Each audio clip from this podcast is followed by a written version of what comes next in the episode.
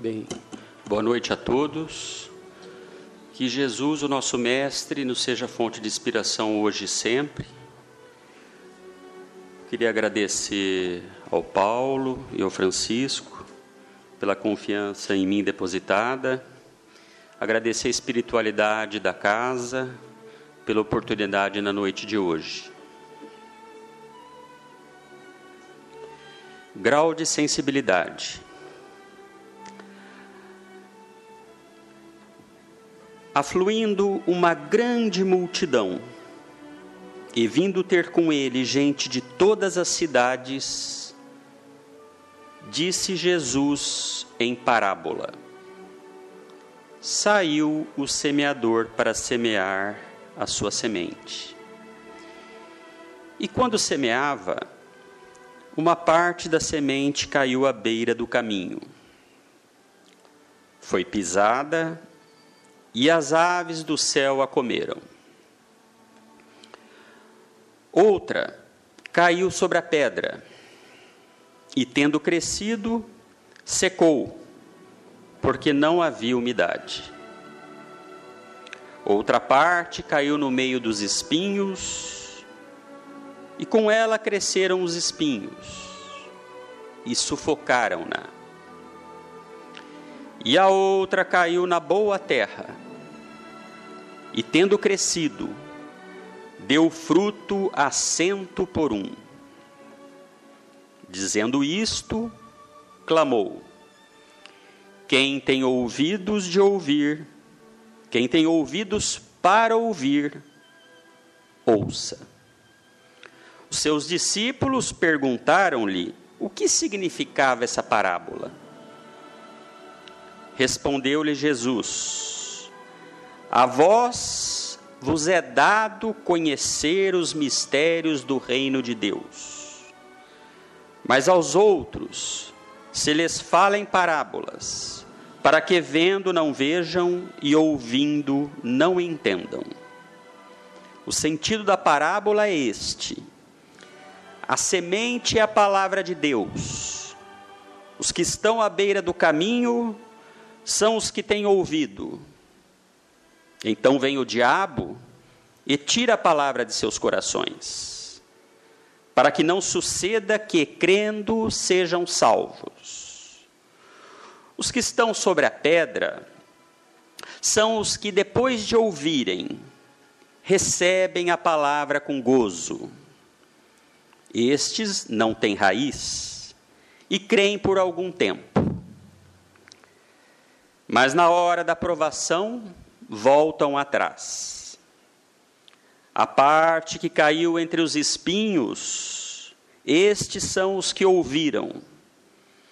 E indo seu caminho, são sufocados pelos cuidados, riquezas e deleites da vida. E o seu fruto não amadurece.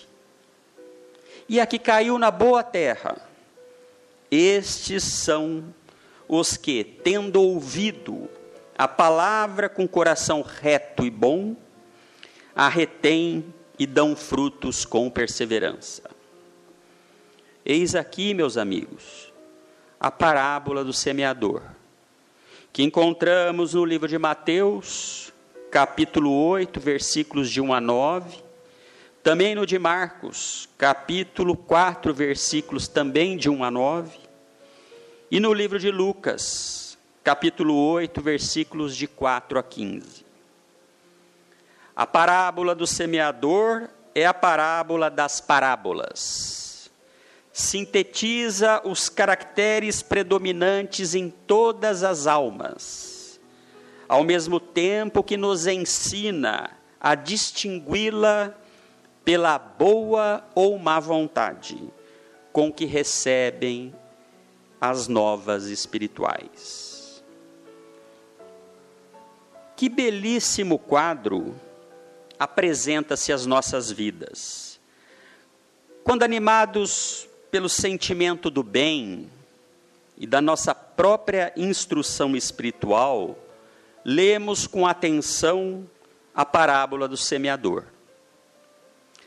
À nossa frente desdobra-se um vasto campo, onde aparece a extraordinária figura do excelso semeador, o maior exemplificador do amor de todos os tempos.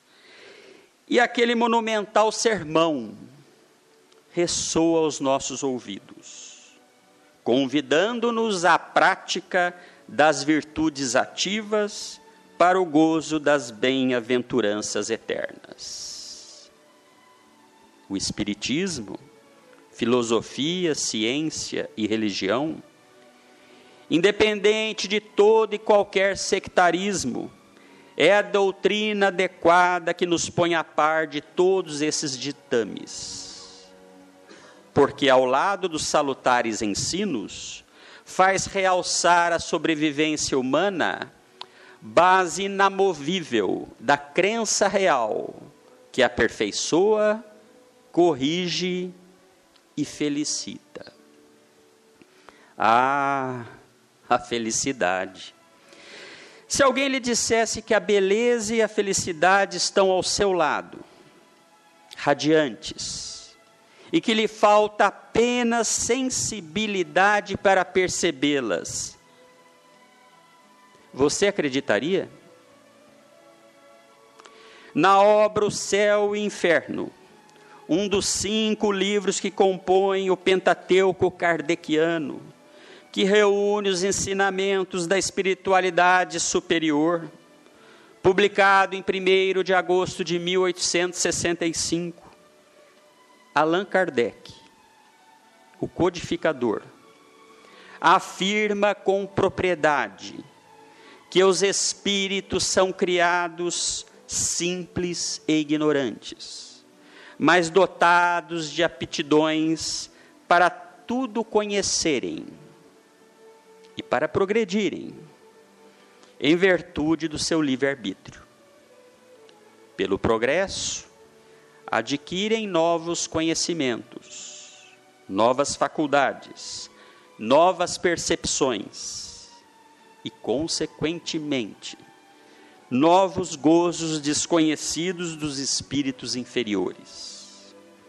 Eles veem, ouvem, sentem e compreendem o que os espíritos atrasados não podem ver, sentir, ouvir ou compreender.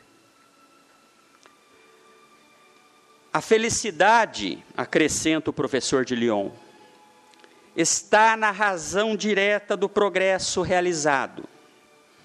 De sorte que, de dois espíritos, um pode não ser tão feliz quanto o outro, unicamente por não possuir o mesmo adiantamento intelectual e moral, sem que por isso precisem estar cada qual em lugar distinto. Ainda que juntos, pode um estar em trevas, enquanto que tudo resplandece para o outro, tal como um cego e um vidente que se dão as mãos. Este percebe a luz, da qual aquele não recebe a menor impressão. Sendo a felicidade dos espíritos inerentes às suas qualidades, aurem-na eles em toda parte em que se encontram, seja a superfície da terra, no meio dos encarnados ou no espaço. O insigne educador e codificador do Espiritismo ilustra a questão dizendo: uma comparação vulgar fará compreender melhor essa situação. Se se encontrarem em um concerto dois homens, um bom músico, de ouvido educado, e outro desconhecedor da música, de sentido auditivo pouco delicado. O primeiro experimentará sensação de felicidade, enquanto o segundo permanecerá insensível.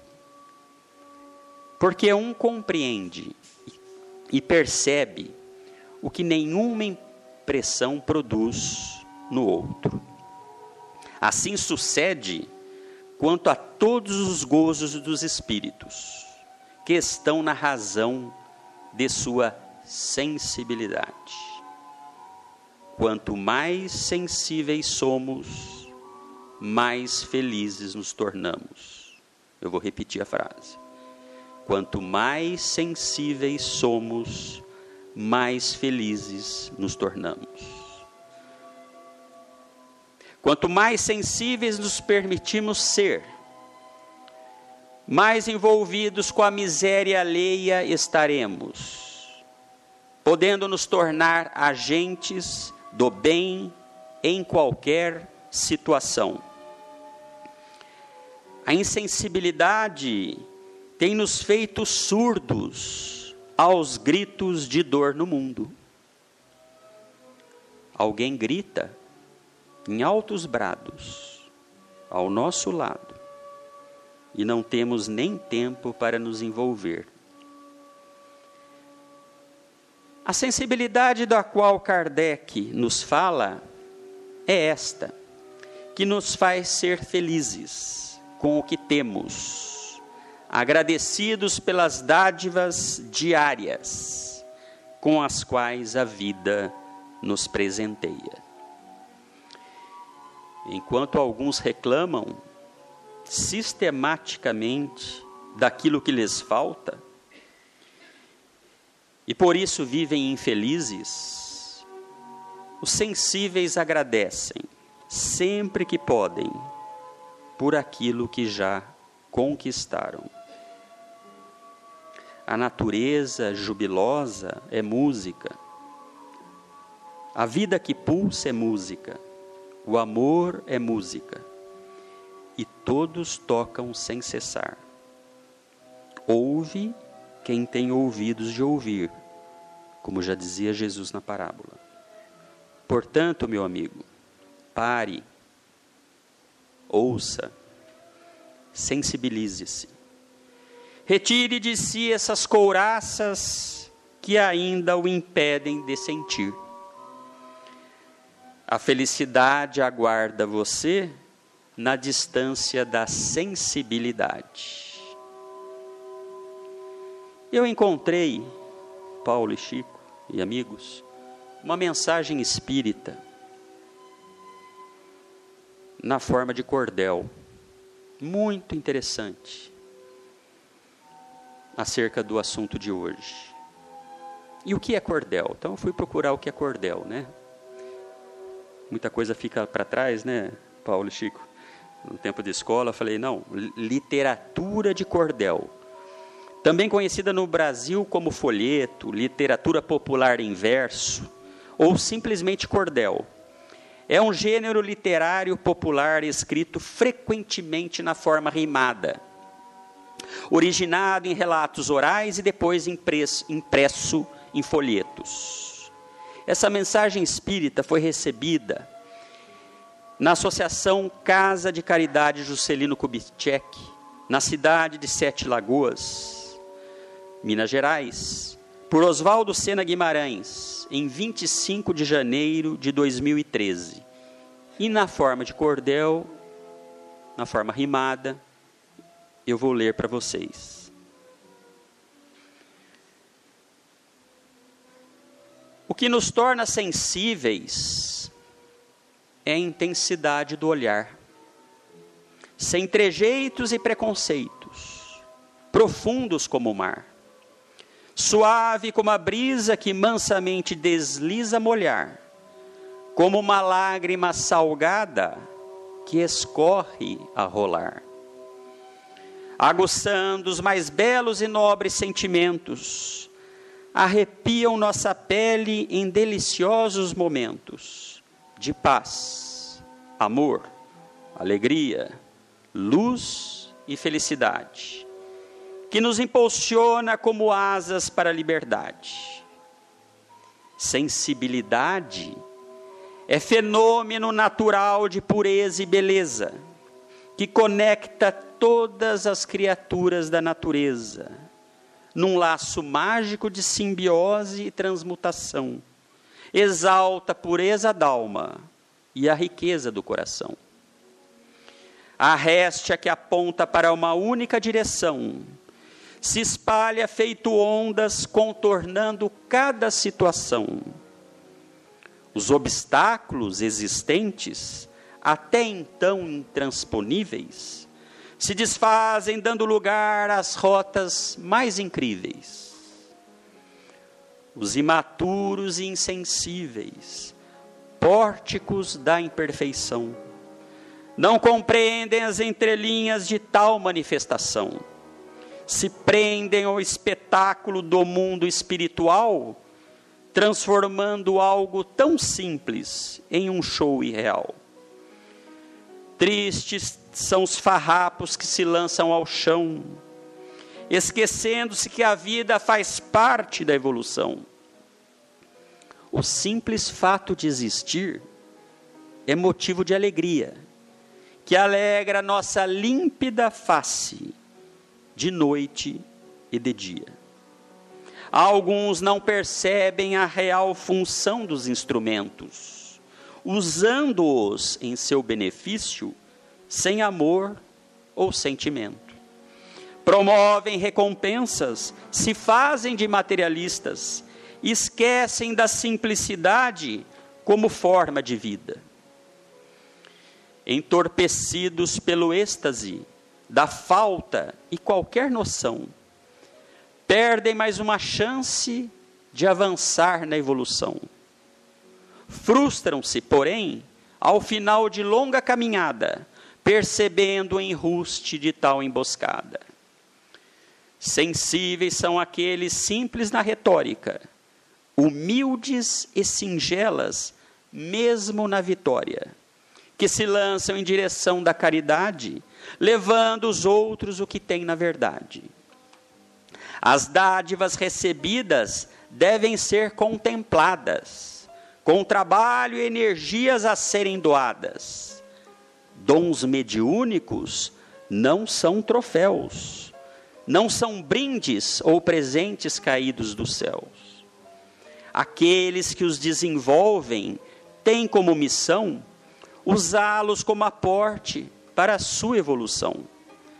A sensibilidade experimenta várias relações que refletem o bem-querer em sentimentos e emoções antenas de puras energias estão em comunhão com as energias do universo que escorrem pela mão. Captadas e transportadas pelo complexo cerebral, são distribuídas como ondas de forma natural. Todos somos capazes, sem nenhuma distinção. Todos somos sensíveis e puros de coração. Precisamos assumir a evolução do espírito, fazendo nossa parte como pré-requisito. Os exemplos dados pelo Mestre da criação mostram simplicidade e bondade numa relação, lucidez e discernimento sobre todas as coisas refletem atividades maduras e boas. O encanto do canto promove sugestões. Quem admira os percebem nas emoções. Objetos de misericórdia elevam os espíritos para compor energias que rumam ao infinito.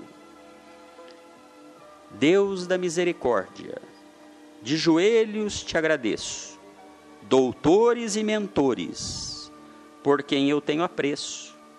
Agradeço a Hamed pela oportunidade de ver com outros olhos o grau de sensibilidade. Que a paz de Deus, que excede todo entendimento, guarde os nossos corações, os nossos pensamentos em Cristo Jesus. Uma boa noite a todos.